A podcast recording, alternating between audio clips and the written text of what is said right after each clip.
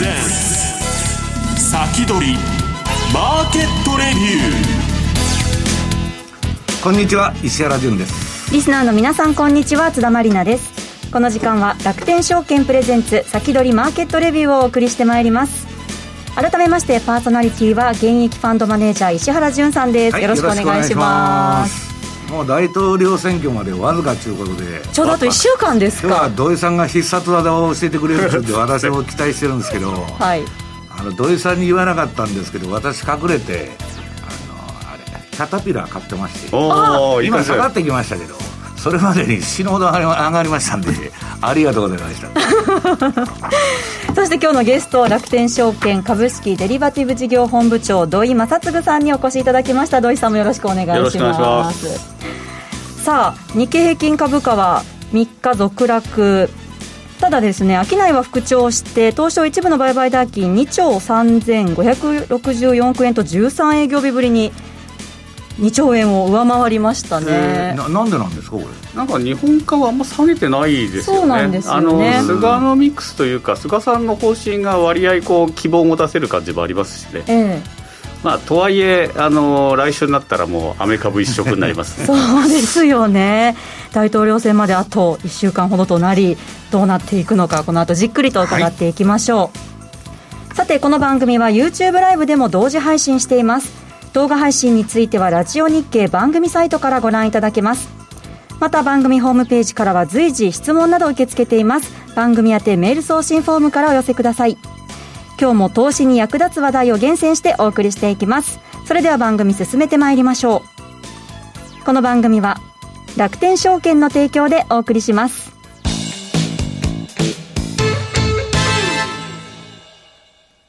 楽天証券の米国株取引で世界的な有名企業に投資をしよう。米国株は1株から購入可能。誰もが知っている有名企業の株が数万円から買えるんです。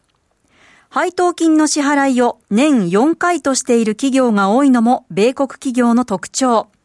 配当を楽しみにお取引できますよね。楽天証券にすでに口座をお持ちなら、特別な手続き不要で、そのまますぐにお取引ができます。日本円を米ドルに換金する必要もなし。しかも手数料は約定代金の0.495%。最低手数料なんと0円。取引手数料の上限は税込み22米ドルと決まっているので高額取引も安心です。詳しくは楽天証券米国株で検索。楽天証券の各取扱商品等に投資いただく際は、所定の手数料や諸経費等をご負担いただく場合があります。また、各取扱商品等は価格の変動等によって損失が生じる恐れがあります。投資にかかる手数料等及びリスクについては、楽天証券ウェブサイトの投資にかかる手数料等及びリスクページや契約締結前交付書面等をよくお読みになり、内容について十分にご理解ください。金融商品取引業者、関東財務局長金賞第195号、楽天証券株式会社。ウィークリーマーケットレビュー。さあ、ここからは土井さんに日本株の展望と今後の戦略についてお話を伺っていきます。よろしくお願いします。はい、よろしくお願いします。まあ、なんといってもですね、22日のアメリカの討論会、はい、あの、これ私見てたんですけども、楽しくなっちゃうぐらいで、トランプさんが圧倒してたのはいいんですが、はい、まあ、何しろ、バイデンさんの大失言、日本のメディアはあんまり騒いでないんですけども、まあ、石油産業への補助金をなくすぞって言って、トランプさんが本当かって言ったら、本当だみたいなことを返してたんですよ、ね、あの人、ちょっと最近おかしくなってて、あのトランプとブッシュ間違えてたりね、はい、不正選挙組織を構築したとか、わけのわからんこと言ってるんですよ、ちょっと数字も間違えたりとか、あの、はい、いろいろおかしいところあったんですけど、はい、まあ、今、その接戦州って言われてるところが、結構石油が出るところが多くて、うん、でアメリカって世界最大の産油国になってるじゃないですか、うん、でそれで、その産油国になったから中東に行かなくてよくなったとか、そういうのがあるのに、その辺を全部無視してひっくり返すような感じなのと、うん、まあ、あの彼の地元のペンシルベニアでも、もしかしたらこれで負けるかもしれないし、まあ、テキサスはこれでもう完全にトランプに行っただろうとか、まあ、オハイオとか、あの辺もやっぱりやばいなとかいう、やばいですね、結構、バイデンさんが本当はやばいはずなのに、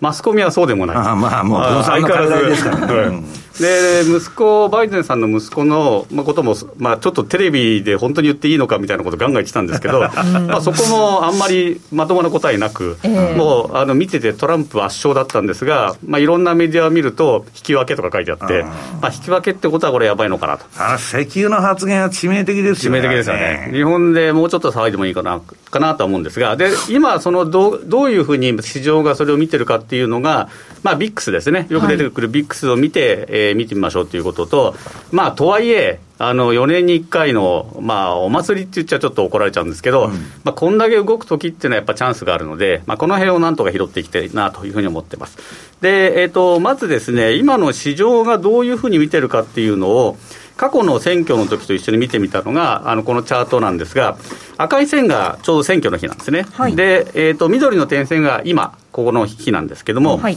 まあ、2008年っていうのは、何しろリーマンショックの直後なんで、これはあんま参考にならないです、うん、もうアメリカの議会もぐちゃぐちゃだったので、まあ、毎日のようにバンバン相場動いてたんですね。で、12年と16年がこの下の、えーと、とオレンジの線と灰色の線で、まあ、そんなに何もないようなあの感じなんです。で今年はどうかというと、この黄色のところで、今ここっていうのの横までなんですが、まあ昨日の数字を入れても、あんまり動いてないんですね、ただ水準高いんです、水準高いっていうのは、まあちょっと荒れるなってみんな思ってる。んかね、動いてないんですけど、それさん。買いになったり売りになったり、買いになったり売りになったり、システム系がボロボロになってんだって。だから、あの、2008年ほどじゃないけど、なんかみんなこう、まあ、待ち構えてるっていうか、まあ、ちょっと用心してるっていうのが今の状況ですね。うん、で、じゃあ実際にその S&P がどうなったかっていうのがその次のページなんですが、やはり同じように赤い線が大統領選挙で、今ここっていうのが今の状況なんですが、まあ、黄色い線を見てると、相場自体はとはいえそんなに動いてないと。うんで、ここも2008年みたいにどったんばったんとは言ってなくて、えー、まあ12年と16年のような、まあ、マーケットはなんとなく不安だけれども、そんなに動いてないっていうのが今の状況なんですね。で、ここの状況からどうするかっていうと、まあ、まず考えられるのが、あの、選挙の日っっていうのは、日本のその取引日、取引時間に開票されるじゃないですか、か3日に終わるんですけど、4日にこう日本の相場でいきなり荒れ始めて、世界そのパターンですよね。突きつけられて、どうしたらいいのかって見て、あたおたするって、そういう状況なんですね。ええ、で、まあ、今回もそうなるだろうと思うと、あのその次のページにこう、1日の値幅のイメージ書いたんですが、まあ、普通の日がこの黒いところなんですが、まあ、11月4日は赤いとこみたいになるだろうと、上にも下にも行く日になるだろうと。でこう上にも下にも行くってことは上にも下にもなんか指し値置いとくと取れんじゃないのっていう、えー、で特に下に置いとくと美味しいとこ拾えそうなので、はい、まあ美味しいとこ拾いましょうと。で日本株もアメリカ株も、まあ、結構、まあ、こういう時に狙いたいのは、はい。まあ、あの結果が分かんなくて、死のごのやって裁判になるってこともありますし、うん、あんまりそのバイデンが勝っていじめられそうな、まあ今日もなんかフェイスブックとかツイッターとか呼ばれるんですけど、議会で独占禁止法って言われるような、うん、あの魔女狩りに合うような銘柄はやっぱ触り触りにくいと、それからクリーンエネルギーであのファーストソーラーみたいなとこを買っておくと、バイデンが負けた瞬間にバーンと下がるので、それも怖い そうですね。そうなってくると、やっぱりあの業績が良くて、でまあ、どっちが勝っても良さそうな銘柄で、で今あの、トレンドが上昇トレンドであるようなもの、まあ、そこを探していきましょうと。で、その次のページが米株で探すならこれっていうリストを作ったんですけど、まあ、いつも大体出してるようなキャタピラーとかですね、うん、ダラーデネラルとか、ホームデポとか上げてると、土曜はいつも同じ銘柄出してるんじゃないかと言われるふうにと思ってまして、今回新しいのを線引いてます。で、これはあの今まで出してなかった銘柄なんですが、はい、まあ、ユナイテッドレンタルズっていうのは、あのまあ、建機とかのレンタルですね、えー、まあ、公共投資で金突っ込めばレンタルしかしなきゃいけないだろう、まあ、どっちになってもやりますからね、やらないとお金回らないですね。でその工事するときに土石とかいるじゃないですか、骨材とか、うん、それがマーチン・マリエッタで、これも結構地味なんですよ。で、なんか物を作った時のいろんなところの家具のこうちっちゃいやつとか作ってるのがマスココーポレーションで、これも地味なんですけど、やっぱじわじわくるんですね。で、クラウドも来るんだろうけど、クラウドの時の問題は、やっぱ赤字企業とかちっちゃいのが多くて、で、どれ成功するか分かんないんですね。はい、で、決め打ちできないんで ETF の方がいいだろうということで、この、えー、クラウドコンピューティング ETF、まあ、この辺を上げてます。まあ、こういったあたりのものであれば、まあ、アメ株の時間も動くでしょうから、まあ、ちょっとこう、普段だと行うような、とんでもない買い差し入れとか入れといて、取れたらラッキーじゃないですか。で、ラッキーって取るというのがこの米株の戦略ですね。まあ、あの、セクターでいくとインフラとかホームセンターとかネットセキュリティ、半導体と。で、えー、日株のアイデアは次のページなんですが、はい、あのこれもですね、いつも米株ばっかりで日本にはいい銘柄はないのかという ところがあったので。そこで、あの、日本にもいい銘柄ありますと いうので、こっち持ってきたんですが、もうこれもピカピカの銘柄ですね。はい、いや、これ、あの、小ボンド以下以下ですね、代金以下は、えっ、ー、とね、今日全部上げてますね。こういう相場の時に安心して買えるような銘柄なので、まあ、例えば小ボンドっていうのは、はい、あの橋とか道路を補修する銘柄。で、日本ってもういろんなところのインフラが古くなってて、直さなきゃいけないんだけど、みんなお金ないから、ね、なそうそう、修繕しかできないんです。で、その修繕のあの会社で、もうかこれからずっと先まで受注がいっぱいあってっていうのが小ボンドで、これ、硬いんですね。で、ダイキンは地球温暖化銘柄ですので、はい、まあ世の中が暑くなればなるほど世界中にエアコンがいるっていうのと、まああと世界中のエアコンメーカーはあんまりその省電力じゃないので、日本のこのダイキンみたいな最先端のものが必要になってくる。これも硬い。大福は、あの、自動搬送装置とかですね、人を使わないで、まあコロナなんか特にそうなんですけど、人に触らないで工場をやりたいというと大福。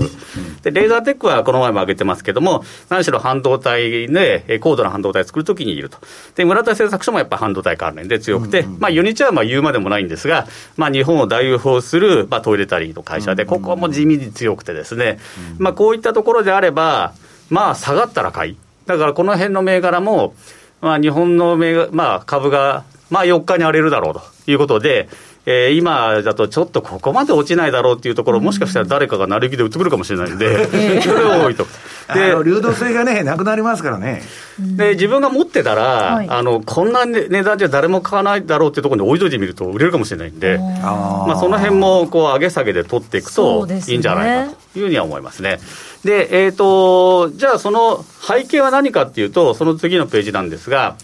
S&P を見てると、結局、大統領選あるんですけど、うん、アメリカはずっと上がってるんですよね。と、うん、いうことで、まあ、この辺で揉めるんだったら取りましょうっていうのが、このページで、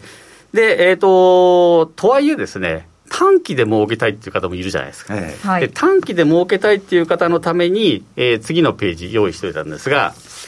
あのまあ、荒れた時ならビックス。で、えー、アメリカのビックスに投資する、これ、日本に上場してるんですが、1552の ETF、えー、ビックス短期先物 ETF なんですが、日本に上場してていいことっていうのは、先ほど言ったように、4日の選挙結果を突きつけられて、あたおたする市場でこれが取引できると、いうことなんで、ね、ちょうどいいところで、アメリカのビックスなのに、日本時間でバンバン動きそうなんで、えこれを買っておきたいと。はい。で、この銘柄は、あの、まあ、オプションを買っているようなところがあるので、ええ。ー、じわじわ減っていっちゃうんですね。だからあんまり長くか持ってるとよくないので、うんえー、まあ2、3日前、まあ、今から買うとか、明日ぐらいに買って、で、4日に必ず売るっていう、このルールをとちゃんと守らないと、ちょっと痛いかもしれないんで、まあ、ちょっとタイムディケイでやられてるかもそうなんですね。で、2016年のパターンでいけば、これは結構いけるんですね。これ灰色のところなんですけど、バーンと跳ねますんで。本当ですね。で、これちょうど、あの、あたおたする夕方ぐらいから、あの、バーン跳ねてきましたからね。で、えー、やっぱり日本の銘柄でいきたいって言ったら次のページの日経 VI。これはあの日経平均のオプションから出した指数なんですけど、これもやはり11月4日、3日の次の結果出たところが何しろ儲け時で、えー、まだ新しいんで、16年の例しかないんですけど、やっぱ跳ねてるんですね。で、今がいいとこ感じで、あんまりこう値段が上がってきてないんですよ。うん、だから、ここをここで買って、やはり、えー、と11月4日に売るっていう戦略が、えー、いいんじゃないかと。で、まあ、この辺がですね、あの、ビックスとか VI を使った投資法になるんですが、はい、えっ、ー、と、まあ、やっぱりですね、本流行きたいと。いう方のために、まあ、いつもあんまお話しないんですけど、はい、やっぱり日経オプションだと。今、コメントにもね、オプションがいいっていうコメントが来てました。やっぱりあの、オプションはど本命ですし、えー、ただあの、どういう時に使うかっていうのがあって、え。ーと、オプションって大体こう買ってると結構負ける時のが多いんですね。で、負けて負けて負けて、バーンと勝つっていうのがオプションで、で逆に売ってると、ずっと10回のうち9回勝ってるんだけど、1回で全部、全部、全部、破産し飛んじゃって、ボーンと思うんですけど、だからこの相場でいくと、まずオプションは買いたいと。はい、で、オプション買っといて、で、やはり4日とかに売りたいと。4日、5日に売りたいということを考えると、まああのまあ、夜も買いますから、うん、夜のうちに買って、えー、週を越して、大統領選を楽しんで売ると。で、どういうところを売るか、まあ、買うかっていうと、はい、ちょうどあの、えー、これ、1日前なんですけど、2万3500円の時だったんですが、はい、今だとまあもうちょっと下がってるんですけど、まあ、大体その権利行使価格でいうと、2万3500円のストライクのところとか、まあ、375円のところでも今だといいと思うんですけども、ここから、はい、えーと、ぴったりの両方同じプットコールを買うっていうのが、まあ、普通のストラドルっていう戦略なんですが、問題はちょっと高いんですよね。そうですねで、ここ値段の見方が、えーと、2, 万3500円の時に390円って書いてあるじゃないですか。はい、で、390円ってことは39万円なんですね、え1000倍するんで。で、えーと、取引している対象はどうかというと、えーと、1枚で、えー、2300万円相当のリスクを取ってると、そういうのがオプションなので、うんうん、まあ、それが3、40万円でリスクを取れると思えば、まあ、それは楽しいのかなと。で実際にどっちを買っていいのか、どっちを売っていいのか分かんなくなるっていうのがオプションなんですね。はい、で次のページに、えー、簡単な見分け方書いておきました。はい、P P の字って下に突き出てるじゃないですか。アルファベットの P は一画目が下に向かってこう出てますよね。ねだから、えー、下がるときはプット。これですね。うまいこと言いますね。もうプットとコールしかないので、下がってる方がプットとは、下がるときはプット買えばいいんだというふうに思っていただいて、えーまあ、この場合ですね、えー、美味しいところが500円ぐらい下のプット買うのがいいんじゃないかなと思ってまして、はい、2万3500円の時は、2万3000円のプット、これ23万5000円で買えるんですね、235円。はい、で、オプションっていうと難しそうに考えるんですけど、えー、安く買って高く売ればいいっていうのは一緒なんです。基本的には。はい、で、えー、簡単なそのタイムディケイというか、どんどんこう、なんか生ものなんで、どのぐらい減っていくかっていうと、2万3000円って、これ、今、2万3500円だったら満銀ゼロになっちゃうじゃないですか。はい、で仮に10日間残って23万5000円、235だとすると、これを10で割ったの毎日減っていくと思えばいいんですよ。うんうん、1日あたり23円減っていくとか、残った日数で減っていくと思うので、うん、えー、途中残ってる日数があるうちに売った方が儲けやすいんですね。だそういう意味では、今日買って、やっぱり4日に売れば、13日満期なので、まだ1週間残ってるんです、うん、で、ね、そこで、えー、そこ売り抜けたいというふうに考えてまして、なるほど。えーまあ、戦略としては、この、えー、2万3000のプットだけを買うっていうのがまず一つなんですが、もう一ランク上に行くと、その次のページですね。えーと、両方買っちゃうっていうやはり戦略になるんですけども、えー、これあの、ストラングルっていう、まあ、ちょっと面倒くさい言い方なんですが、ロングストラングル、ね、はい、あの簡単に言うと、両立てっていうんですね、うん、両方買っちゃう。で、何がいいかっていうと、オプションって、あの損失が限定されてるじゃないですか。ってことは、プットとコール両方買っておくと、どっちかで大きく動いたら、片方はゼロになるけど、片方はガーンと上がるんですね。ああ、そういうことなんですね。動いたらいいんです、そうそう。このポジション。外れたら、そうそう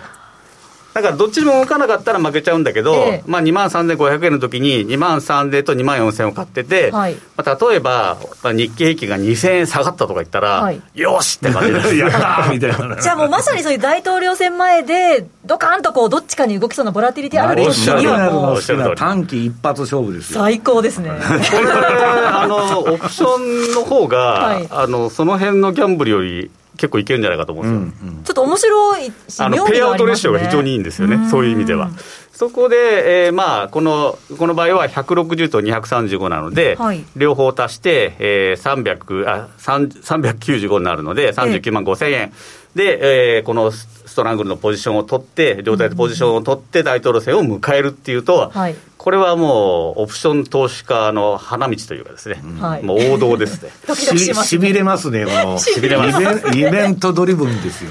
で、これって使える機会があんまりないんですよ。はい、普段こういうことやってもそんなに儲かんないんですけど、こういうイベントの前で、で、かついいのが、あの横にインプライドボラティリティってあるじゃないですか、はい、これってどのぐらい相場が荒れるかって見てる数字なんですけど、ええ、21っていうのはそんな高くないんですよ、だからみんなまだそれほど荒れると本気で思ってないんです。思ってないんですね。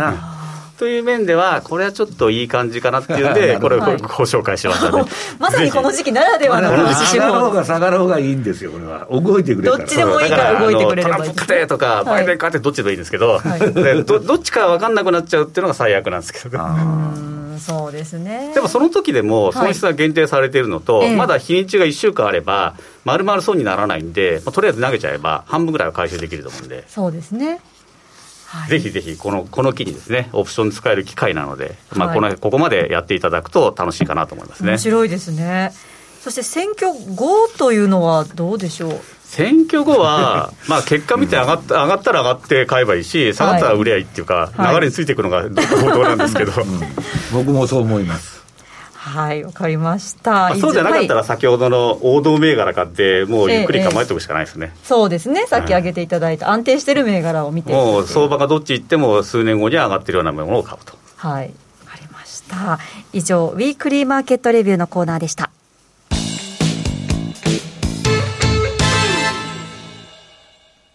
豊富な情報量と多彩な機能で多くのトレーダーから支持を集める楽天証券のトレーディングツール、マーケットスピード2。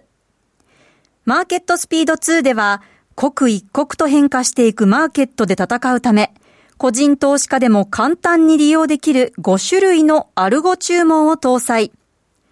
アルゴ注文を使えば、事前に登録した条件を満たした時に自動で発注されるので、ずっとパソコンを見ている必要はありません。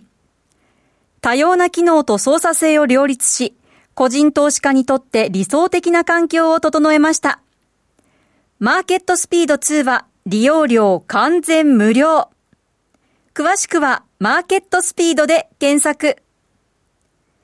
楽天証券の各取扱商品等に投資いただく際は、所定の手数料や諸経費等をご負担いただく場合があります。また、各取扱商品等は、価格の変動等によって損失が生じる恐れがあります。投資にかかる手数料等及びリスクについては、楽天証券ウェブサイトの投資にかかる手数料等及びリスクページや、契約締結前交付書面等をよくお読みになり、内容について十分にご理解ください。金融商品取引業者、関東財務局長金賞第195号、楽天証券株式会社、石原淳の相場の肝。さあ、ここでは現役ファンドマネージャー石原淳さんにこれからの相場の肝について伺っていきます。はいまあ、あの、マスコミの報道っていうのはもうバイデンが勝ったと、バイデンで決まりだと。で、上院もね、えー、なんだ、民主党が取って、はい、で、それに投資家も備えてるとか言ってるんですけど、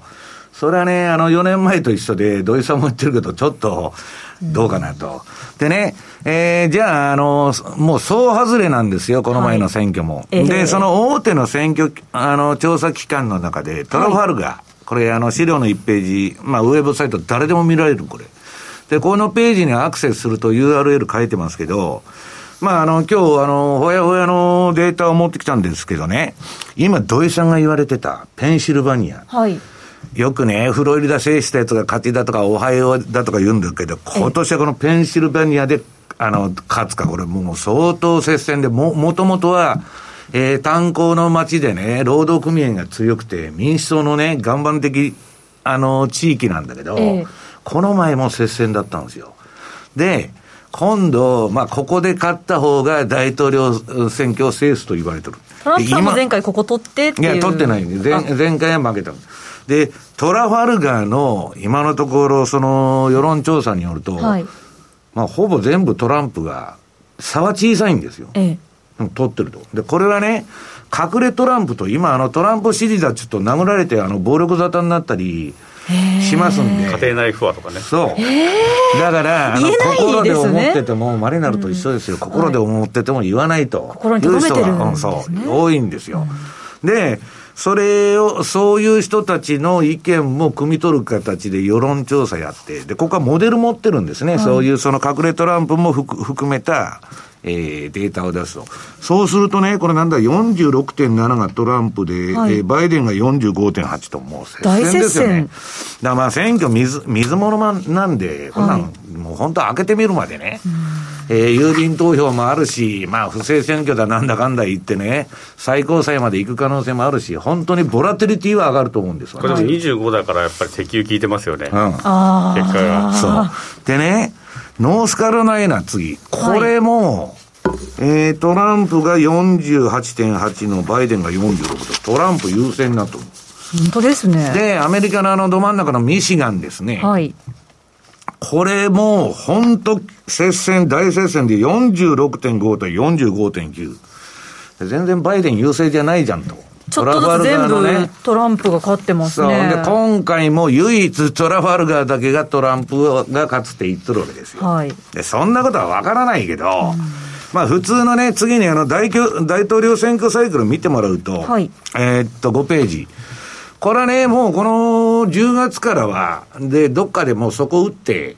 えー、11、12上げる流れなんです。通年のサイクルもそうだし、うん、このブルーの方の大統領選挙もそうで、はい。でね、もう、えー、その次のページ、あの、えっ、ー、と、なんだ、えー、もうね、どっちが勝っても買いやちゅうことは決まっとるんですよ。で、私は土井さんと打ち合わせたわけじゃないんだけど、はい、たまたま同じような資料ができちゃって、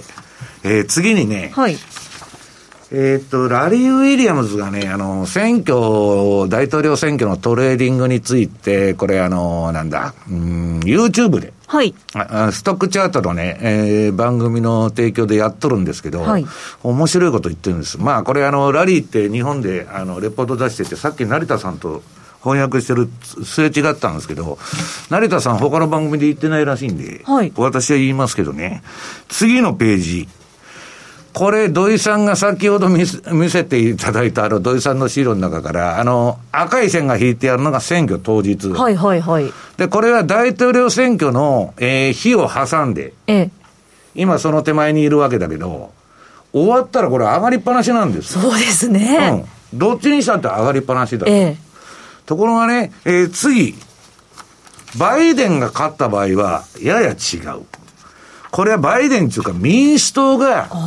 勝った場合の今までのパターンを全部あのラリーが抽出しとるんですよ。ええ、そうすると、ちょっと上がるんだけど、その後どっかんとまた下がって。そうですね。うん。で、結局上がっていくんだけど、